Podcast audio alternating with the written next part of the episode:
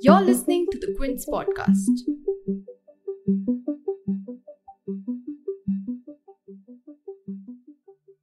On 18th May, Hardik Patel, who came into the limelight in Gujarat on the back of the Patidar agitation, ended his three year long stint at the Congress and quit the party. Taking swipes at senior leaders, he accused the party of lacking strong leadership both at the state and central levels. Explaining the reasons behind his decision to quit, he said that the party only plays the role of a quote unquote roadblock when it comes to serious issues, be it the Ram Mandir issue, the abrogation of Article 370, or GST. While it's not yet clear where Hardik will be headed next, resignations within the Congress party have been on the rise as we're seeing brazen expressions of discontentment over party leadership and the party's functioning from Congress leaders themselves. And it's not just Hardik. Many prominent and senior leaders, some of whom had decades long association with the Congress, quit the party and switched over to opposition parties over the last few years. In fact, as we talk about the Congress's decline, just earlier today, a former senior leader of Congress from Punjab, Sunil Jakhar, joined the Bharatiya Janata Party merely five days after quitting the Congress.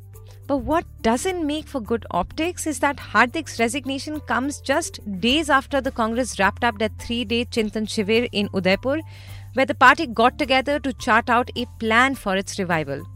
Jakhar, in fact, resigned while the Shivir was still underway. And what prompted this political huddle are repeated electoral losses criticisms over the lack of strong leadership at the helm, and the fact that the party's own leaders have been urging for a major overhaul. So, we look at two things in this episode. Firstly, how does Hardik Patel and Sunil Jakhar's exit stand to impact the Congress at a time when it's fast losing its grip over its voters? And secondly, what are the big takeaways from the Chintan Shivir? Is the Congress acknowledging the shortcomings that have been costing it so dearly? And our guest in today's episode is Aditya Menon, the Quint's political editor.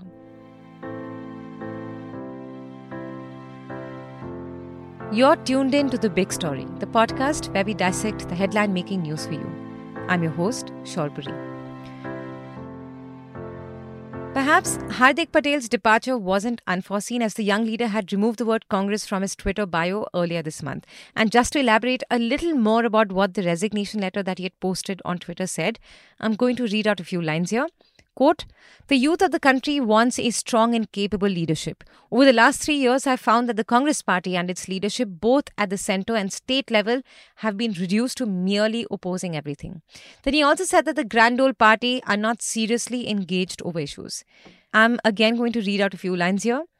Quote, I've always felt that leaders were not really interested in hearing about problems concerning the people of Gujarat, but were more engrossed on what messages they had received on their mobile and other such trivial things.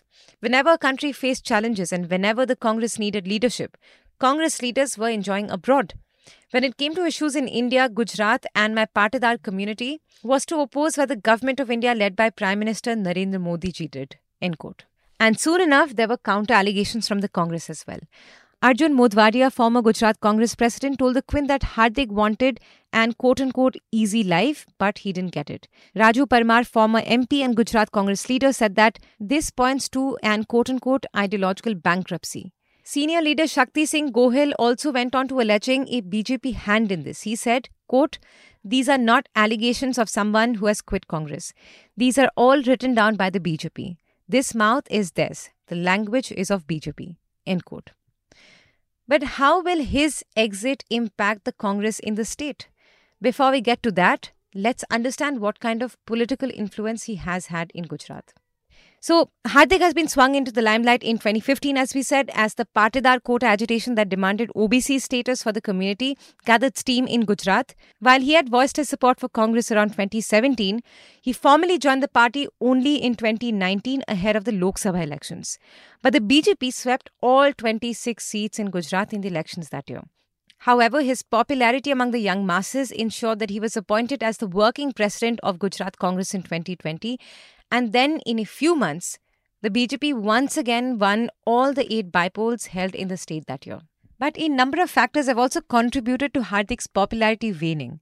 Aditya Menon explains how. Hardik Patel's popularity was at its peak around 2016 2017 uh, due to the Patidar agitation.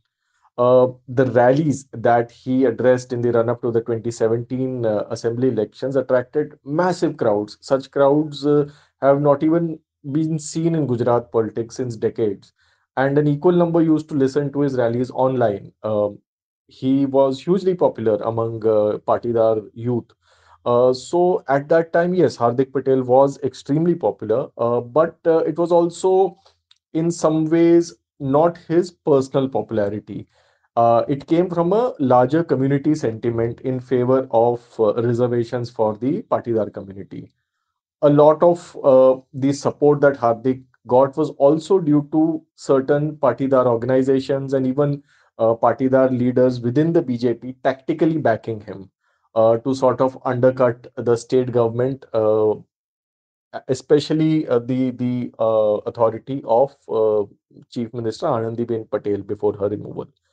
So that that also contributed to Hardik Patel's popularity. So these were also external factors, factors that weren't directly related to Hardik that led to the crowds uh, that uh, uh, that congregated at his function. So obviously, after the limited uh, purpose of these BJP leaders was achieved, that Anandiben Patel uh, was removed, they withdrew support from Hardik Patel and then, of course, when uh, the BJP managed to win the 2017 assembly elections, though by not a very big margin, uh, there was probably a sense among the Patidar community that they have to somehow make peace with the BJP.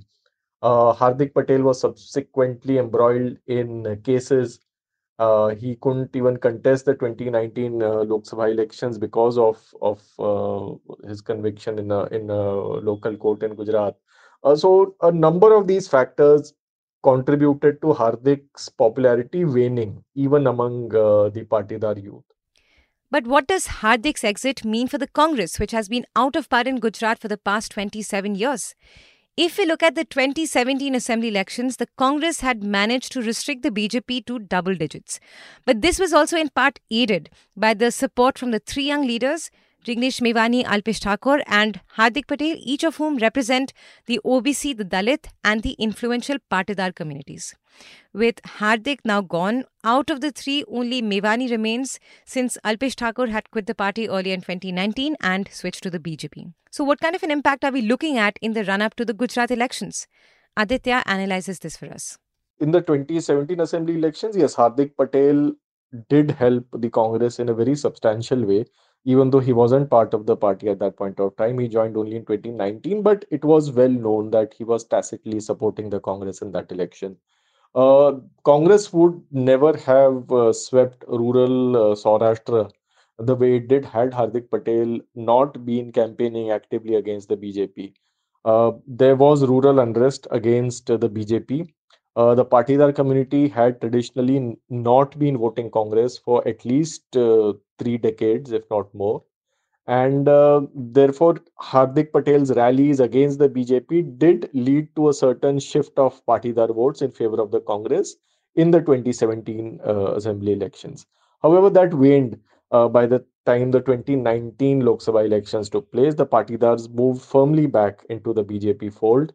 Uh, later, uh, they a section of Patidars even uh, tactically backed the Aam Aadmi Party in the Surat municipal corporation elections that also is said to have been Hardik Patel's doing. So, uh, yes, I think just in that one 2017 election, the rural Saurashtra, the Congress did do well, uh, partly because of uh, Hardik Patel's support. But beyond that, Hardik Patel hasn't really helped the Congress in any substantial way. With Alpesh gone and now Hardik as well, the youth factor that the Congress was trying to build up is likely to take a hit in Gujarat. One obvious casualty of Hardik Patel's exit would be in the uh, morale in the Congress party. Uh, as it is, the party was not in a very great state, especially after a series of uh, defections from its ranks to the BJP. Uh, Hardik is the latest in, in among these leaders. Then uh, the Congress in 2017 had uh, really tried to tap on the youth factor by projecting uh, Hardik Patel among Patidars, Alpesh Thakor among OBCs, and Jignesh Mewani among uh, Dalits. Uh, as this troika of young leaders representing a new Gujarat. Uh, Alpesh Thakor left uh, and joined the BJP in 2019. Uh, Hardik Patel has now gone uh, out of the Congress. Some say he might join the BJP, some say he might join uh, the AAP or form his own party, that we don't know. Uh, but yes, um, at least this youth factor that the Congress was trying to play, it will now find it increasingly difficult to do that. It be- besides Mewani, it, it doesn't have too many young leaders in its on its ranks. Definitely uh, among partidars, there is a paucity of leadership. Uh, there is Paresh Dhanani, who uh, is the leader of opposition in in uh, the Gujarat Assembly. He is a partidar face, but is not really recognized as a partidar leader. I think to make up for that, the Congress is trying to woo Naresh Patel, uh, who is an important community leader in among partidars. Uh, so yeah, if Naresh Patel comes in, it will more than compensate for the loss of Hardik Patel. However, this resignation can't be viewed as a singular event. Rather, it's a symptom of the Congress's overall decline. Let's come to Sunil Jakhar, a former chief of the Punjab Congress who has now shifted to the BJP. Jakhar's family has been associated with the Congress for close to 50 years. His father, Balram Jakhar, was the Lok Sabha Speaker. How will his shift to the BJP affect the Congress in Punjab?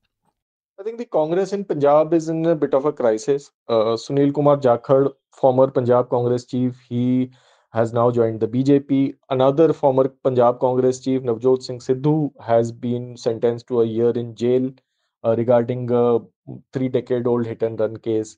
Uh, so, yes, I mean, the, there is a certain crisis in the Punjab Congress. Uh, however, uh, Sunil Jakhar is not really a mass leader. Uh, he was just about popular in his seat of Abohar. Uh, even that seat he lost in the 2017 uh, assembly elections despite a large Congress wave in the state. Uh, so, yes, Jakhar is not a mass leader, but then he has a certain symbolic value. Uh, Jakhar's family has been with the Congress for about 50 years. Uh, his father, Balram Jakhar, was the Lok Sabha Speaker.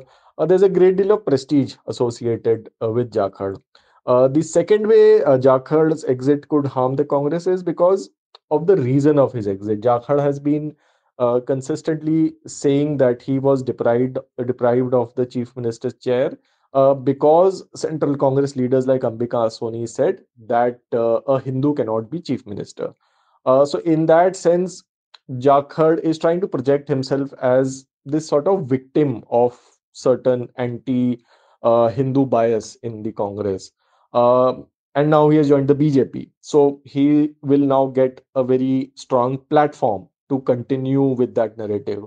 Uh, so, yes, I think what Jakhar could potentially represent uh, may be harmful for the Congress. But in, in himself, uh, Jakhar is not a very uh, strong leader. BJP, of course, will now get a very articulate and respected talking head in Punjab.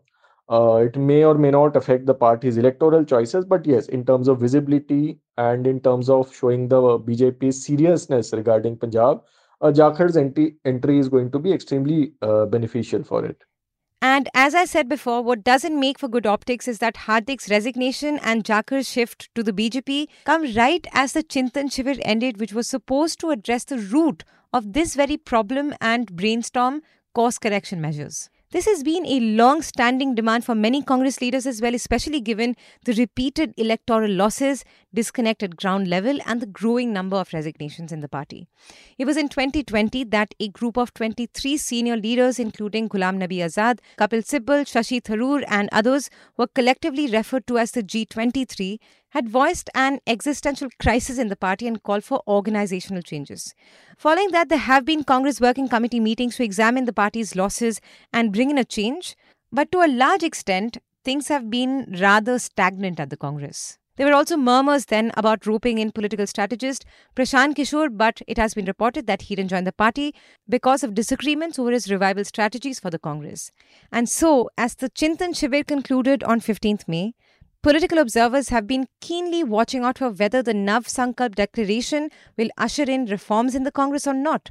Has the party acknowledged the niggling problems or not? And it's been reported that the gathering considered the ideas proposed by dissenting leaders, the need to build alliances with smaller parties, and bring in younger leadership, etc. But we'll let Aditya take us through some of the key takeaways of what was discussed and some of the measures that were announced. So the Congress has introduced a few reforms uh, through this Chintan Shivir.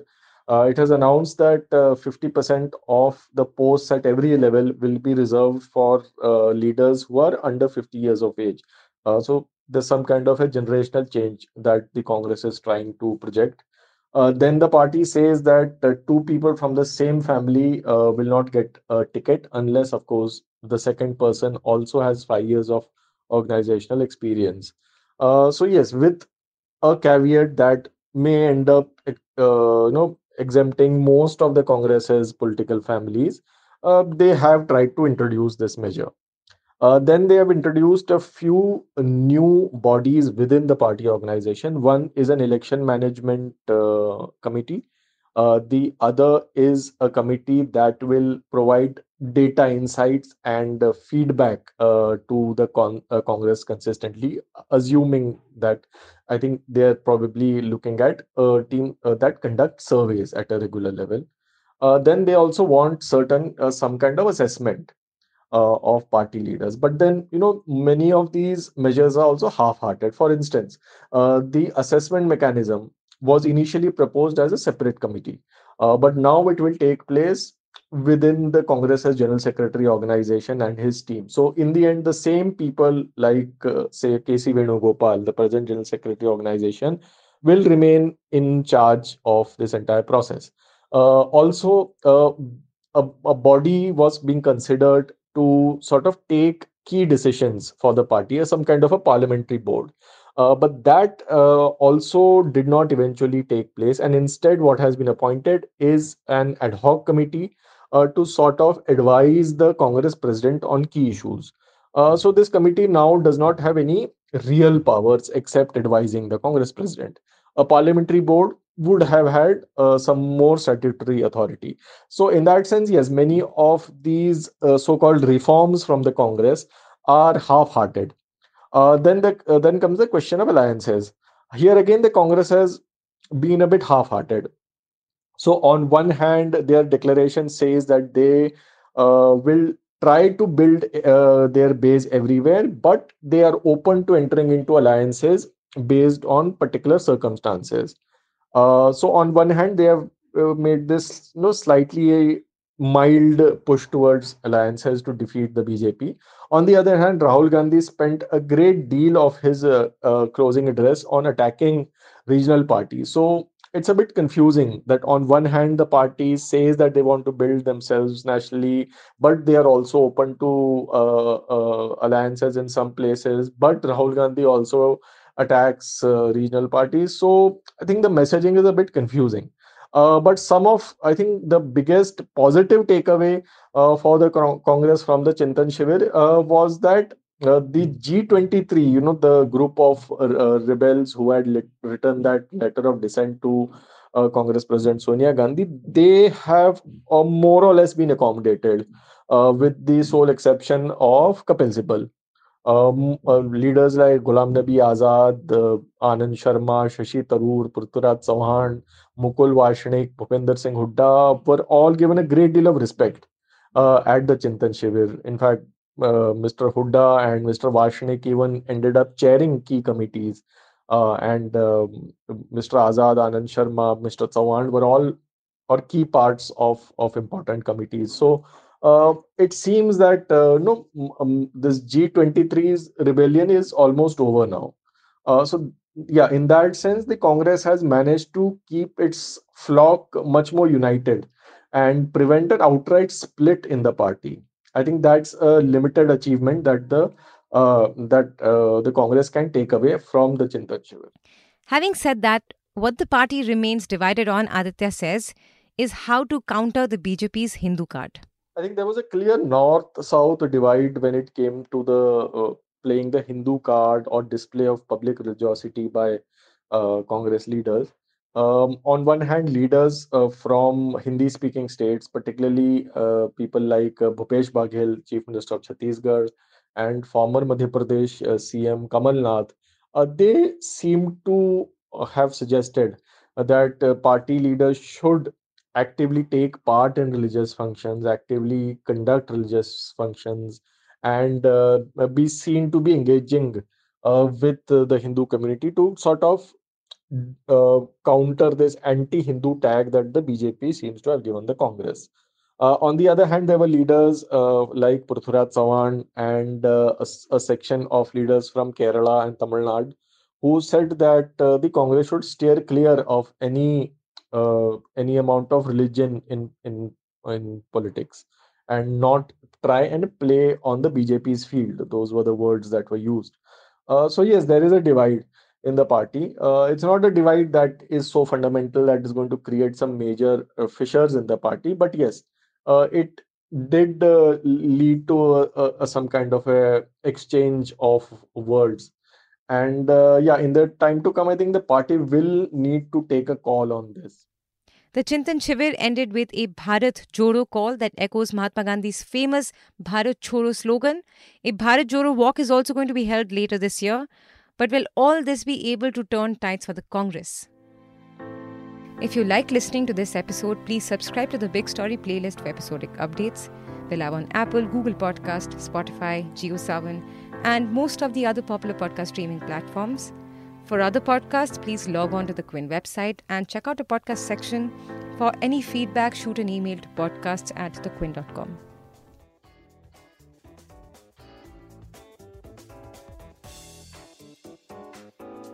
Thanks for listening. Log on to the Quint's website and check out our other podcasts